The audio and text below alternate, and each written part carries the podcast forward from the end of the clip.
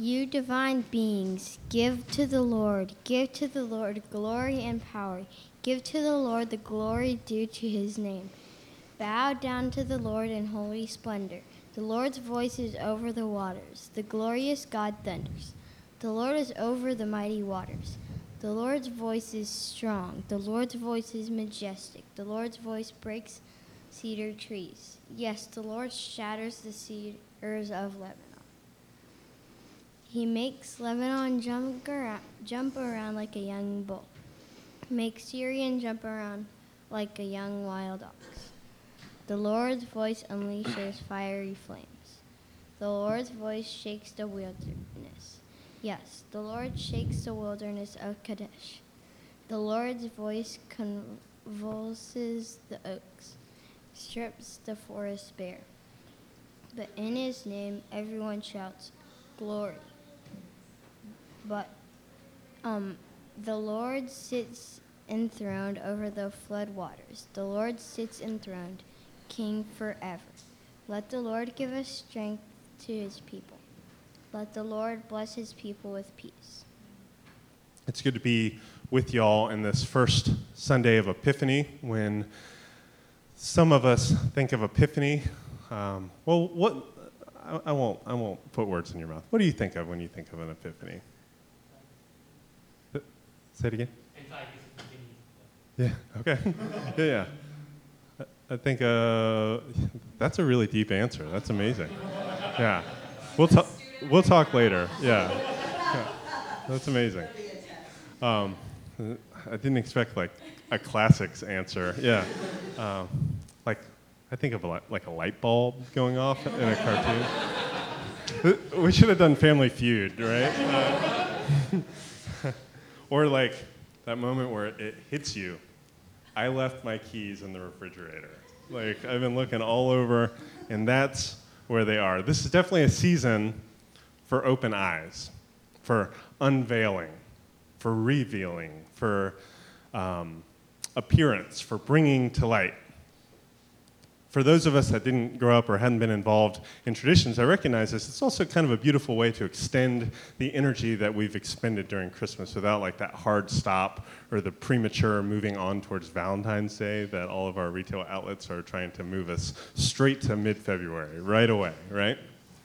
Um, Epiphany is kind of something slower, something sneakier. And it's surely can't be commodified or sold if, if Christmas is the feast, and I'm not just talking about the day, I'm talking about the whole season of Christmas. If Christmas is the feast, Epiphany is the metabolism. If, if Christmas is the delivery of the gift of Jesus into God's world, Epiphany is the opening of that gift, the enjoyment of that gift, the sharing, the thank you note writing for the gift. Last Sunday, uh, we got to join with uh, some of our sisters and brothers from Kanu, uh, our friends that also meet uh, in this building. And we celebrated the Feast of the Three Kings, and it was so fun. And this is a vital epiphany story, kind of quintessential epiphany story. This is literally the gift giving of Persian philosophers to a baby king. All the prophecy of all the promises of God being blown wide open to the whole creation and all of the world are becoming yes and amen in Jesus. And all that talk, um, especially if we know like Isaiah, all the talk in Isaiah about the, the kings coming marching in. In New Orleans, they talk about the saints coming marching in, but it's really the kings bringing all their gifts and all their cultural particularities to the table to lay before God.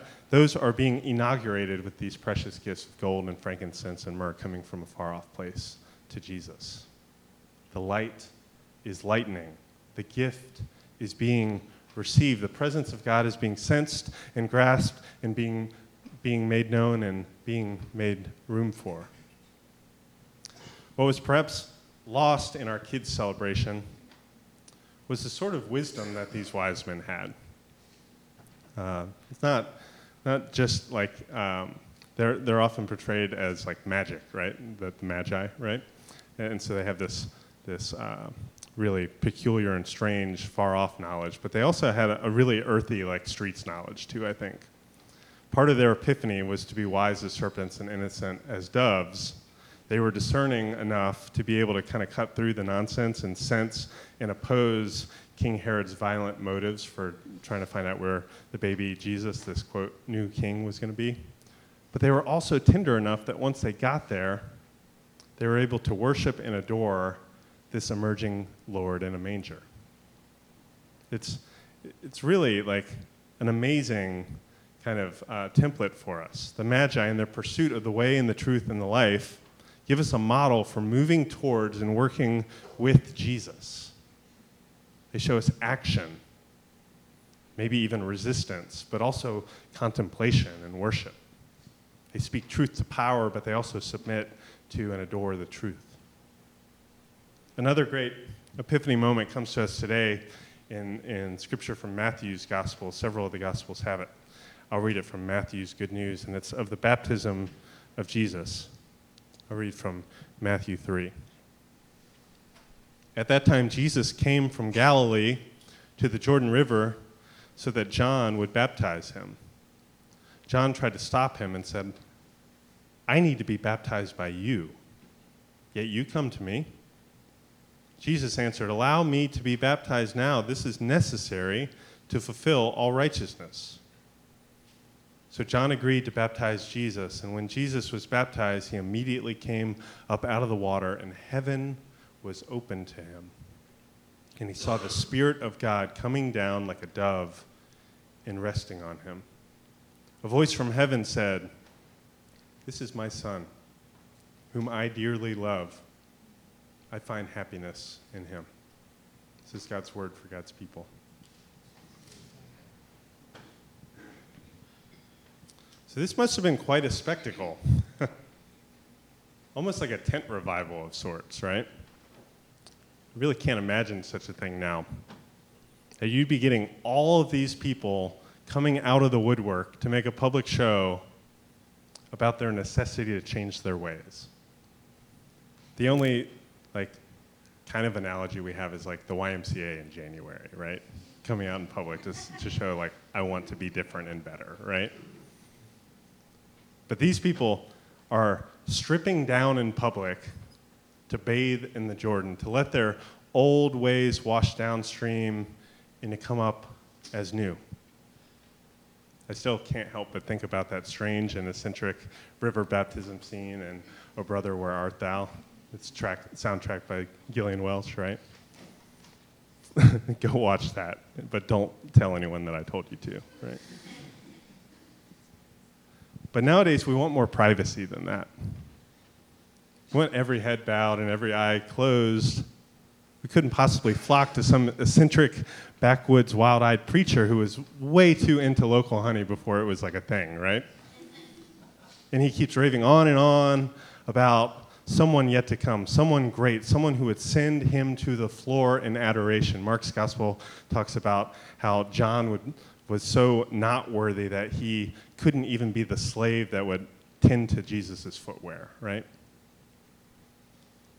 Note even more than a bit of irony here, though, when Jesus approaches and asks to take the plunge into the river where God's people had been led to the promised land.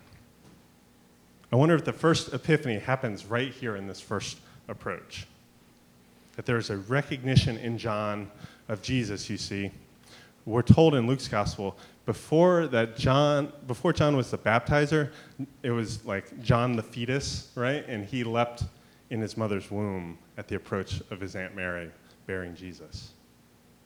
This is the first epiphany. John had the plot right. We had to wonder if he ever would have thought its climax would involve the cousin he'd known longer than his whole life. Then the second bit of irony comes with the sandal comment in Mark's gospel. And Jesus is fulfilling that role of the one who is stronger, who will baptize with the Holy Spirit. John will baptize with water, but Jesus will baptize with the Spirit. And now this one would be the one that would be dunked. Just didn't feel right.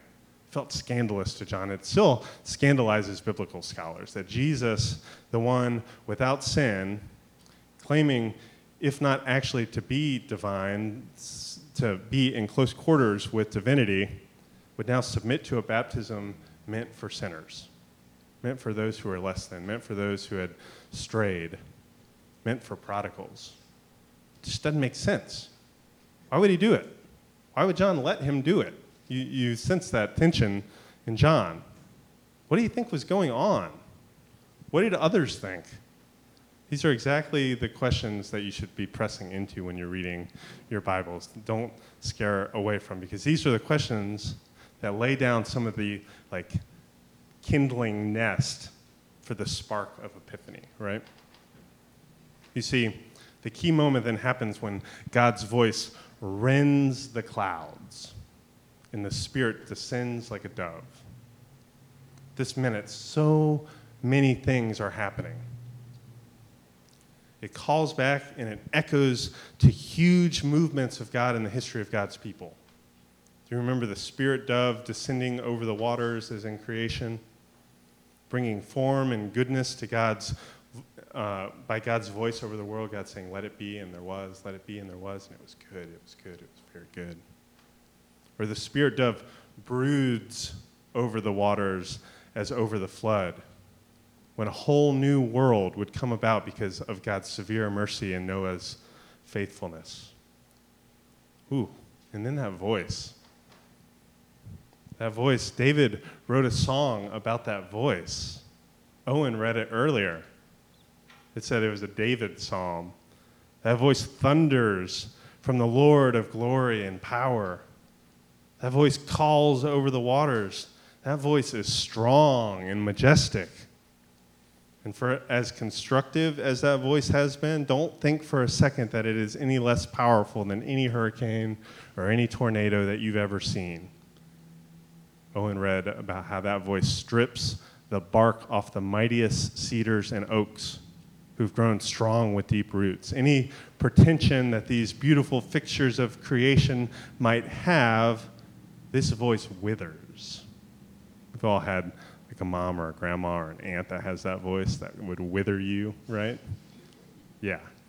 Or Lebanon and Sion, they're secure in their accomplishments. They're getting tossed and turned over with none of the control or coordination that they so prize. This voice is brutally unconcerned with who you think you are or what you say you've done. All because the Lord sits enthroned, king forever. And remember, this is a David psalm. It's written not only by the king, but it's written by someone who is seen as the Messiah the Lord's anointed, the one with the Spirit of the Lord resting upon them. This is David at his best, knowing exactly who he was and who he wasn't. So then, flash back to the banks of the Jordan. And it's this voice that rips open the heavens. Mark's gospel is even more explicit. It's, it's like this violent tearing, right?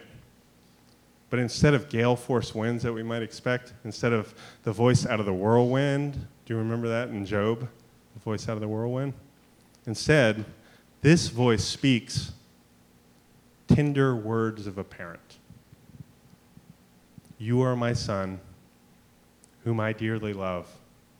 In you I find happiness. Perhaps that's enough of an epiphany. We can just go home from here, right? Realizing for you this morning that the voice which you've only assumed could blister or disrupt is more than capable of also being the voice of comfort and care and tenderness and affection to you. I assure you that those voices are the same. They're one and the same. That any power and glory that David's song wrote also comes from the intimacy of being one after God's own heart. David knew what it was to sin, and David also knew what it was to be forgiven by God. So, this is the message of Epiphany. I hope you don't miss it. This is the voice that's been calling out to each of us forever, which some of us have heard and some of us have learned how to mute. Some of us hear it only as like a faint white noise that is in the background and we've determined is no longer all that interesting and important. And some of us have never heard this voice or even assumed that it could be possible. This is the voice of the enthroned one calling out to Jesus and calling out to us via Jesus You are my child. my daughter, and my son, whom I dearly love, and with you I am well pleased. With you I find happiness. That's why Jesus was baptized. Not for him, but for us. So that he could identify with us and we with him.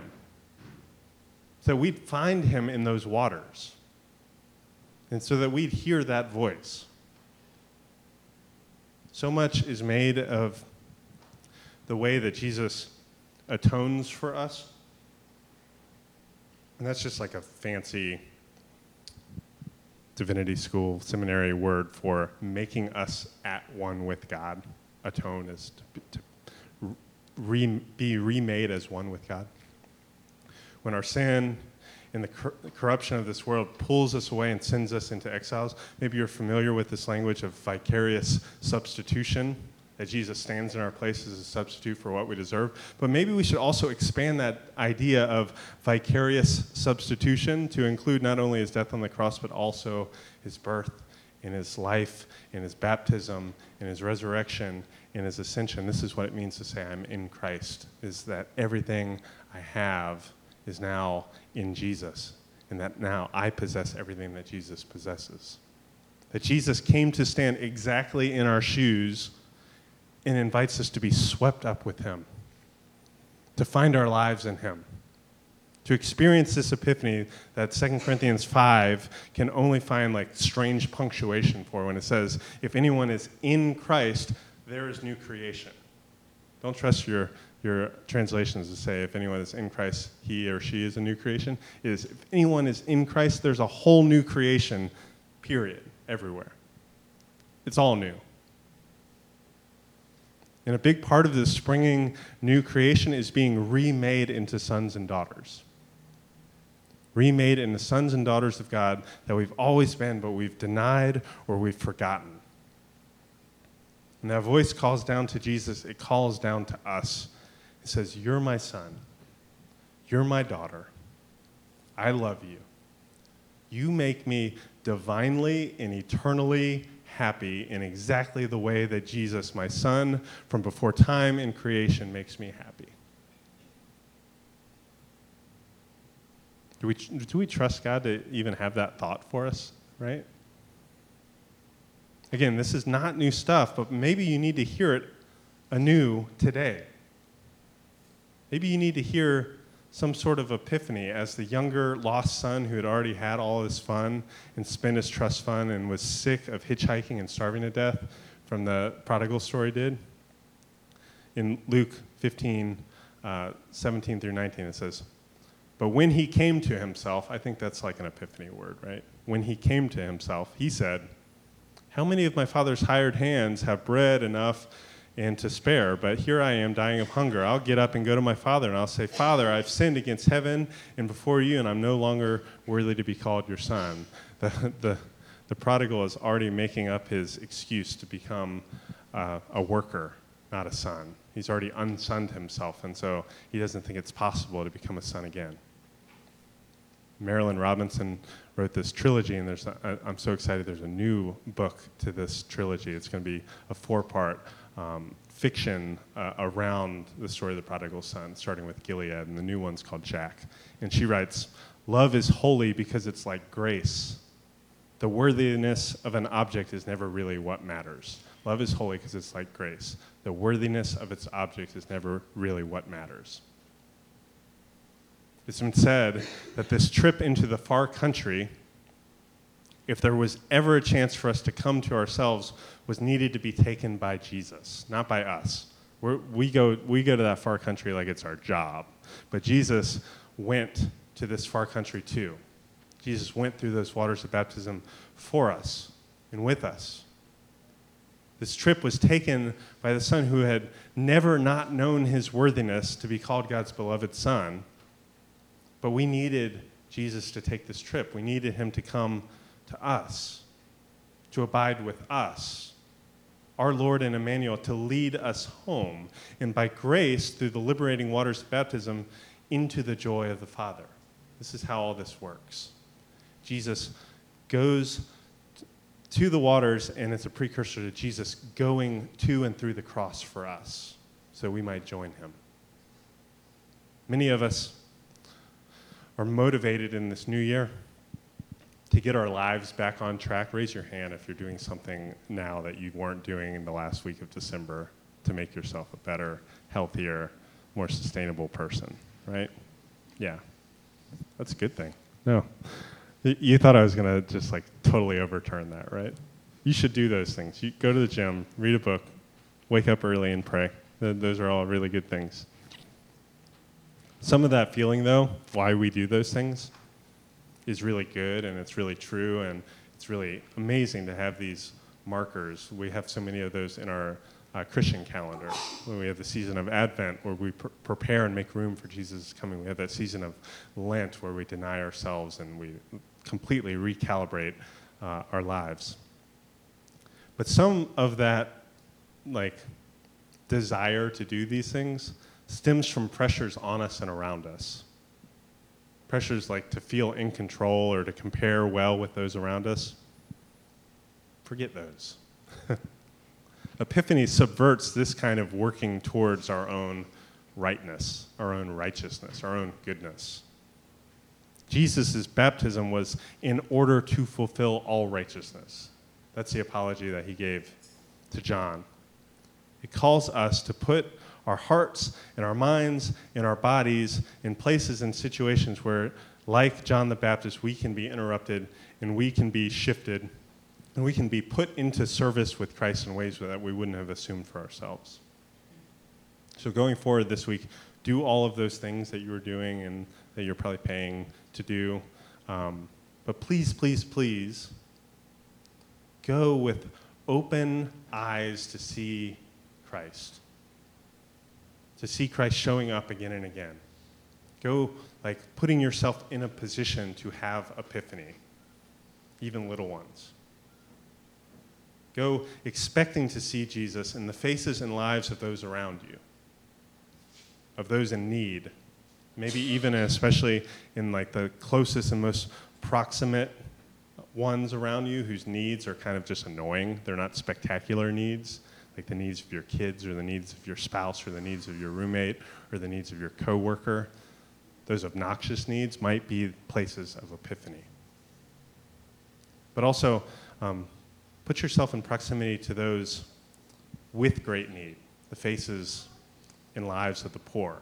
After our uh, a group of us went over to Jubilee Home, uh, Dave Crispell posted, and he said, Thanks to Oak Church and everyone who came out this afternoon to serve a community meal on Olmsted and Dawkins.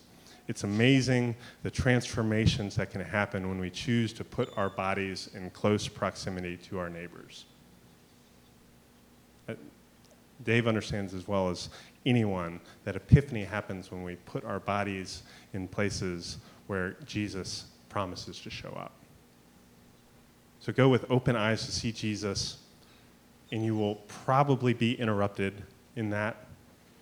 You will likely be surprised, even in the midst of your routines.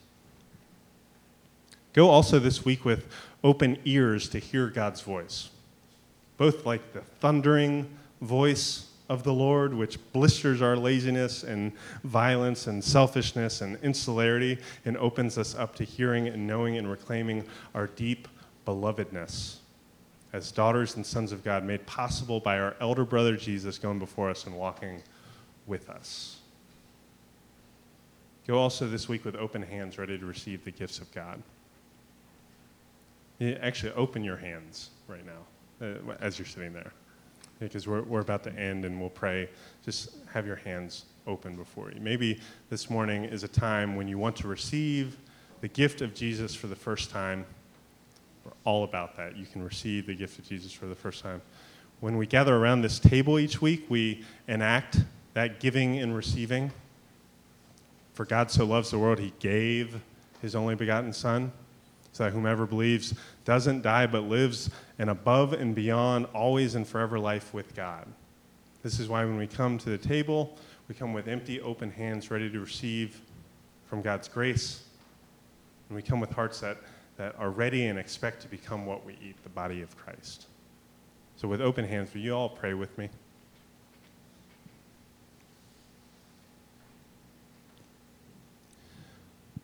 Lord Jesus, in this special season of Epiphany, open us. Open us up to you, open us out to our neighbor, open our eyes and ears and hands and hearts